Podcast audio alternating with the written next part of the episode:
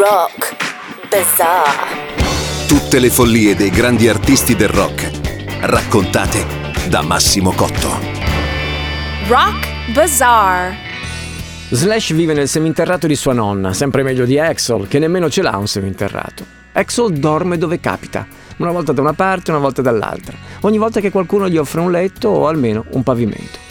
Slash chiede all'amico se vuole trasferirsi da lui perché in fondo il seminterrato è grande abbastanza e poi stare a stretto contatto può intensificare quell'amicizia nata da poco e che si basa su un punto cardine, la musica.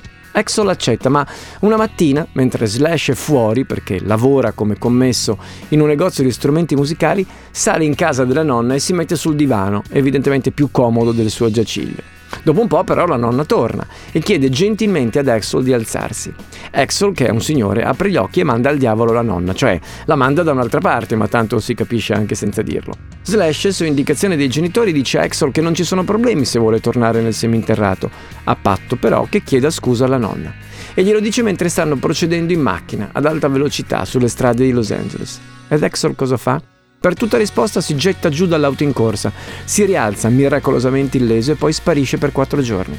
Quando torna, come se nulla fosse successo e senza dire una sola parola sulla sua assenza e sulla nonna, chiede a Slash e agli altri ragazzi che suonano con lui se hanno voglia di tornare e di suonare al Troubadour.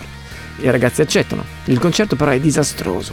Per non farsi mancare niente, Axel Rose sfascia una bottiglia sulla testa di un fan un po' esagitato. E allora Slash pensa di averne abbastanza e lascia il gruppo. Con Izzy Stradlin al suo posto e con un nuovo nome della band, Guns N' Roses, arriva un altro concerto al Trovadore il 26 marzo 1985. È l'inizio di una leggenda, ma non è un principio dei più incoraggianti, perché il pubblico è composto di due sole persone, due sole persone paganti per l'esordio dei Guns N' Roses.